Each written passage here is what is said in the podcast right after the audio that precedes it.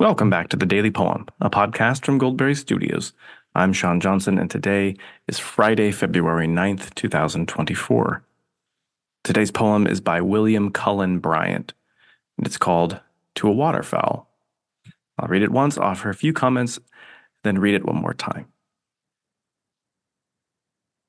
To a Waterfowl.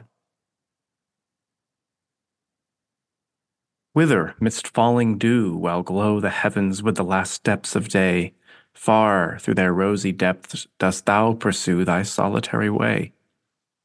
Vainly the fowler's eye might mark thy distant flight to do thee wrong, as darkly seen against the crimson sky thy figure floats along.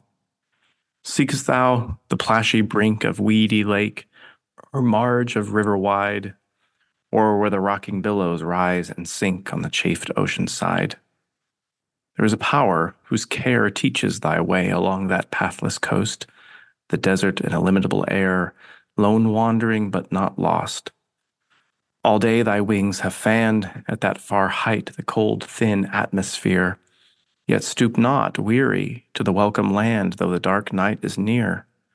And soon that toil shall end, Soon shalt thou find a summer home and rest, and scream among thy fellows.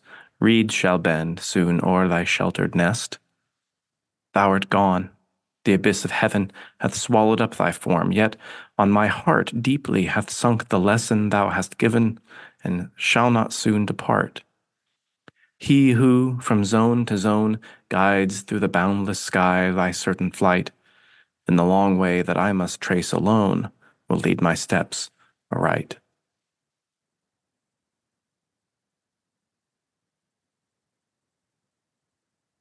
William Cullen Bryant, uh, born 1794, died 1878, uh, was maybe America's first celebrity poet or celebrity man of letters. He was also a prominent uh, New York newspaper editor for much of his adult life. Uh, if the fireside poets uh, showed the world that American poetry could rival that of Britain and the continent, uh, William Cullen Bryant showed the world that America was capable of a national poetry at all.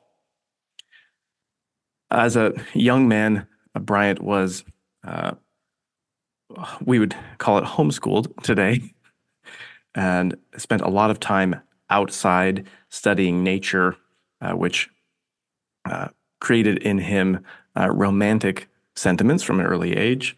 Um, he also fell uh, into the care and under the sway of a grandfather who was, uh, by most accounts, a, a fairly dour uh, Calvinist who was responsible for much of Bryant's early theological training.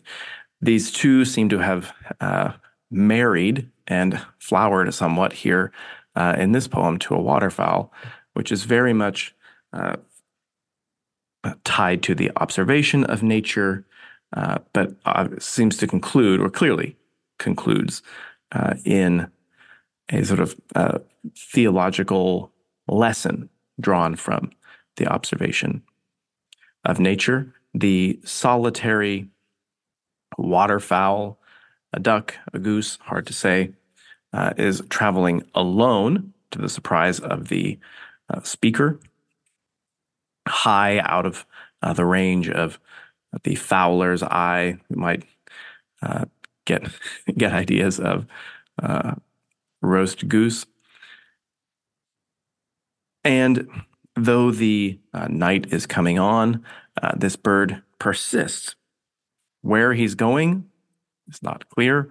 Why he's going and how he's uh, managing alone, the speaker can't be sure, though uh, his thoughts turn uh, midway through the poem uh, to providence, the power whose care teaches thy way along that pathless coast. not an impersonal instinct, but uh, a provident power uh, who becomes uh, the more personal he in the final stanza. Uh, and Bryant, at that point, begins to uh, reflect on his own situation. He too is alone and must trace a long way in that state. But having observed the waterfowl, he becomes confident that the providence that cares for the waterfowl, uh, just like the providence that cares for the life of the sparrow and the flowers of the field, will care for his as well. Here is to a waterfowl one more time. Whither, midst falling dew, while glow the heavens with the last steps of day, far through thy rosy depth dost thou pursue thy solitary way? Vainly the fowler's eye might mark thy distant flight to do thee wrong, as darkly seen against the crimson sky thy figure floats along. Seek'st thou the plashy brink of weedy lake or marge of river wide, or where the rocking billows rise and sink on the chafed ocean's side? There is a power whose care teaches thy way along that pathless coast, the desert and illimitable air, lone wandering, but not lost. All day thy wings have fanned at that far height the cold, thin atmosphere. Yet stoop not, weary, to the welcome land, though the dark night is near. And soon that toil shall end. Soon shalt thou find a summer home and rest, and scream among thy fellows. Reeds shall bend, soon o'er thy sheltered nest. Thou art gone. The abyss of heaven hath swallowed up thy form, yet on my heart deeply hath sunk the lesson thou hast given, and shall not soon depart. He who, from zone to zone, guides through the boundless sky thy certain flight, in the long way that I must trace alone, will lead my steps aright.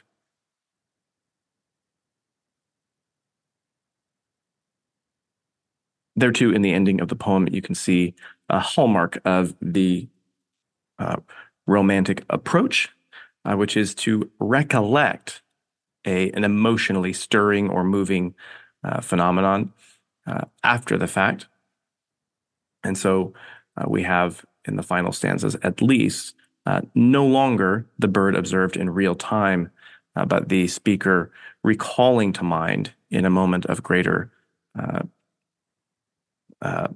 serenity or reflection, uh, being able to draw out uh, deeper significance from that thing observed.